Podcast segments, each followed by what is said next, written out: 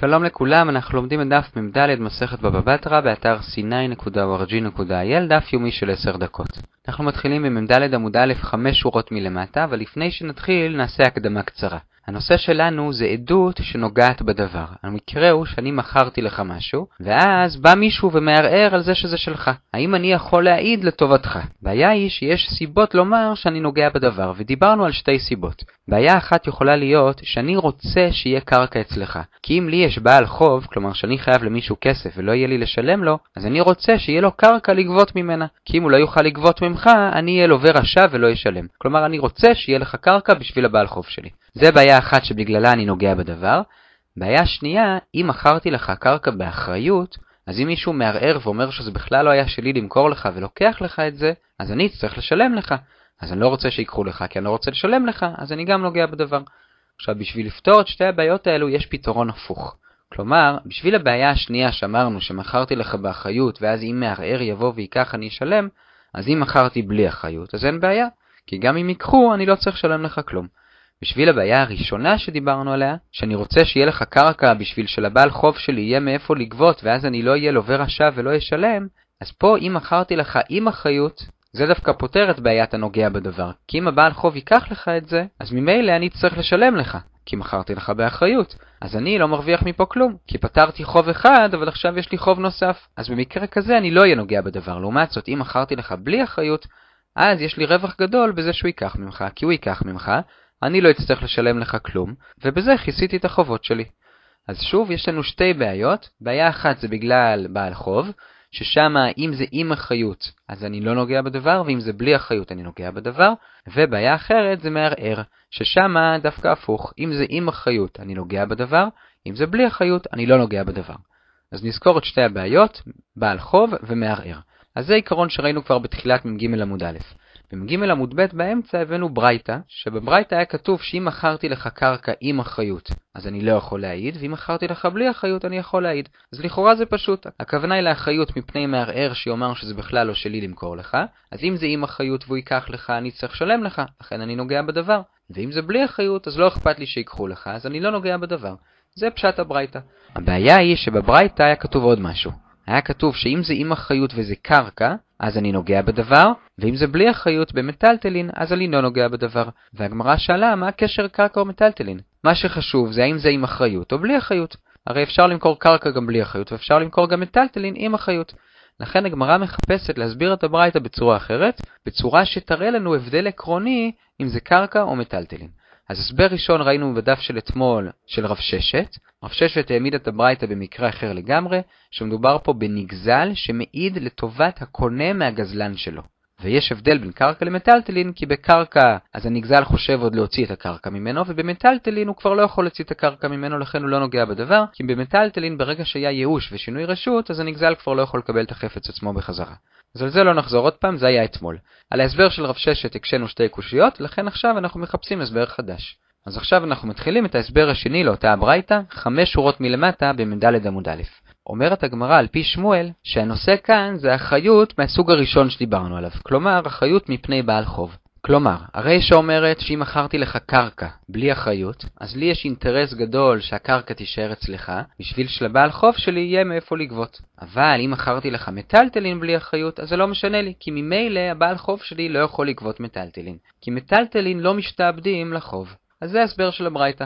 רק נדגיש שלפי הפירוש הזה המושג אחריות הוא שונה ממה שאנחנו רגילים. זה לא האם אני אחראי כלפיך הקונה, אלא האם הדבר שמכרתי יכול להיות נכס שממנו יגבה הבעל חוב. ברישא שמדובר בקרקע יש אחריות, כלומר הוא יכול לגבות ממה שמכרתי לך, כי זה קרקע, ובסיפא שכתוב שאין אחריות, הכוונה היא שהוא לא יכול לגבות ממך את המטלטלין, כי מטלטלין לא משתעבדים לבעל חוב. אבל מבחינת המושג הרגיל של אחריות, בשני המקרים מדובר שמכרתי לקונה בלי אחריות. כלומר שאם הבעל חוב ייקח ממנו, אני לא צריך לשלם. רק עוד פעם, שברישא הוא יכול לקחת, ובסיפא הוא לא יכול לקחת כי זה מטלטלין. אז עד כאן ההסבר השני של הגמרא על הברייתא שראינו בדף הקודם, ועכשיו הגמרא תעשה שני דיונים על ההסבר הזה. דיון אחד הוא סביב השאלה האם באמת אין שום אפשרות שמטלטלין ישתעבדו לחוב. זה דבר אחד.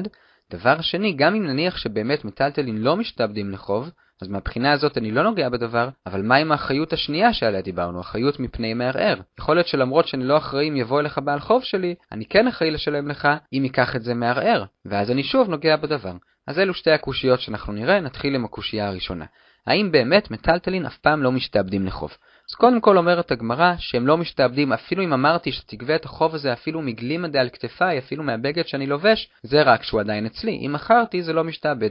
ואפילו אם עשיתי אותו אפוטיקי, כלומר שאמרנו תגבה דווקא מזה, עדיין זה לא משתעבד לחוב אם מכרתי את זה, כי כשלוויתי ממך ושיעבדתי את אותם מטלטלין, אין לדבר הזה קול. אנשים לא שומעים על זה, לכן מי שמכרתי לו אחר כך את הטלית לא היה אמור לדעת, לכן זה לא משתעבד לחוב. בקיצור, מטלטלין לא משתעבדים לחוב. אבל אומרת הגמרא, יש בכל זאת שיטה לשעבד גם מטלטלין. אפשר לשעבד אותם אגב קרקע. אז אם שעבדתי קרקע לחוב, אני יכול גם לשעבד מטלטלין.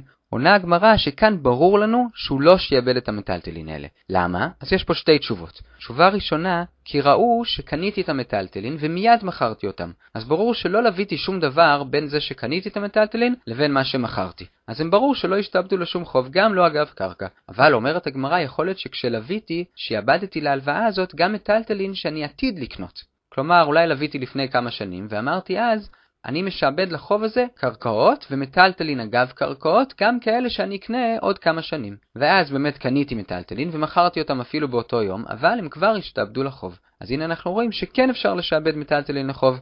אז שוב, אולי אני נוגע בעדות כשאני מעיד שזה שלך, כי אני רוצה שהמטלטלין האלה יהיו משועבדות לבעל חוב שלי. אז הגמרא מביאה עוד תשובה, אומרת, יש עדים שמעידים שמעולם לא היה לי, ללווה, קרקע. לכן אין שום אפשרות ששיעבדתי מטלטלין אגב קרקע, כי מעולם לא היה לי קרקע. אז בזה פתרנו את השאלה הראשונה, של האם באמת אין שום אפשרות לשעבד מטלטלין. יש אפשרות, אבל פה מדובר שהוא לא עשה את זה, זה ברור. אבל אמרנו שיש פה עוד בעיה, אנחנו עכשיו בשליש התחתון של עמוד ב', הרי לפי רב פאפה, גם אם אמרתי שאני מוכר בלי אחריות, אז זה אחריות לגבי בעל חוב. אבל אני עדיין אחראי כלפיך אם יבוא מערער ויקח לך את המטלטלין. אז יוצא שאני כן נוגע בדבר, כי אם ייקחו לך אני אשלם, אז אני רוצה להעיד שזה שלך בשביל שלא ייקחו לך ואני לא אצטרך לשלם. אז איך פותרים את זה? אז הגמרא מביאה לזה שתי תשובות. תשובה אחת, שמדובר שאתה, הקונה, לפני שקנית, אמרת בפני שני עדים שאתה יודע שהמטלטלין האלה שלי, של המוכר. אז אפילו אם יום אחד באמת יבוא מערער וייקח את זה כי הוא יביא עדים שזה שלו, מבחינתך אתה הודית שאתה יודע שזה כן שלי. אז במקרה כזה, אפילו שיקחו לך, אני לא אחראי כלפיך ואני לא אצטרך לשלם לך כסף על זה. לכן אני לא נוגע בדבר, ואני יכול להעיד שזה באמת שלך. זה אפשרות אחת. אפשרות שנייה, אומר רב זביד, אם אמרנו במפורש שאני מוכר את המטלטלין האלה בלי אחריות, אז בלי אחריות זה בלי אחריות. ואפילו אם ייקחו לך, אני לא אחראי כלפיך. ולכן אני לא נוגע בדבר. ואנחנו בשורה הרביעית לפני סוף עמוד ב', הגמרא אומרת גופה ומסבירה משהו שבעצם כבר הסברנו תוך כדי, אבל נעבור על זה עוד פעם. מה בעצם הבעיה בזה שאני רוצה שיהיה לך קרקע בשביל שהבעל חוב שלי יהיה לו מאיפה לגבות? הרי אם יש לי כסף או קרקע לשלם לבעל חוב, אז אני אשלם, הוא לא יגבה ממך. ואם אין לי, אז ממילא אני לא משלם, אז מה אכפת לי שיגבה ממך או לא יגבה ממך? מסבירה הגמרא שגם אם אין לי קרקע לשלם לו, אני לא רוצה שהוא יצא בלי כלום, אני רוצה שיהיה לו מאיפה לגבות, בשביל שאני לא אקרא, כמו שכתוב בפסוק, לווה רשע ולא ישלם. ואז אמרנו שאם קיבלתי עליי אחריות, ואז ממילא גם אם הוא ייקח ממך אני אצטרך לשלם לך, אז ממילא אני אצטרך לשלם, אז אני לא מרוויח מזה כלום, כי אני לא אהיה רשע כלפיו, אני אהיה רשע כלפיך. אם לא קיבלתי אחריות, אז הוא יגבה ממך, ואני לא אקרא לווה רשע ולא ישלם. אבל שואלת הגמרא, הרי גם במקרה כזה שלא קיבלתי אחריות, אז הוא יגבה ממך, ועכשיו אני מולך לווה רשע ולא ישלם. נכון שאני לא חייב לשלם לך, אבל עדיין יוצא שאני רשע, כי אני לא משלם לך ולקחו ממך משהו שמכרתי לך. אומרת הגמרא, במקרה כזה אני לא נחשב לווה רשע. כי מכרתי לך בלי אחריות, אז בלי אחריות זה בלי אחריות. ואם הבעל חוב שלי לוקח לך, אני לא צריך להרגיש בזה רע. ועכשיו הגענו לסוף השורה השישית במ"ה עמוד א', ונסכם רק את מה שראינו. ראינו שתי בעיות של נוגע בדבר כשאני מוכר לך משהו, ואני רוצה להעיד שזה באמת שלך.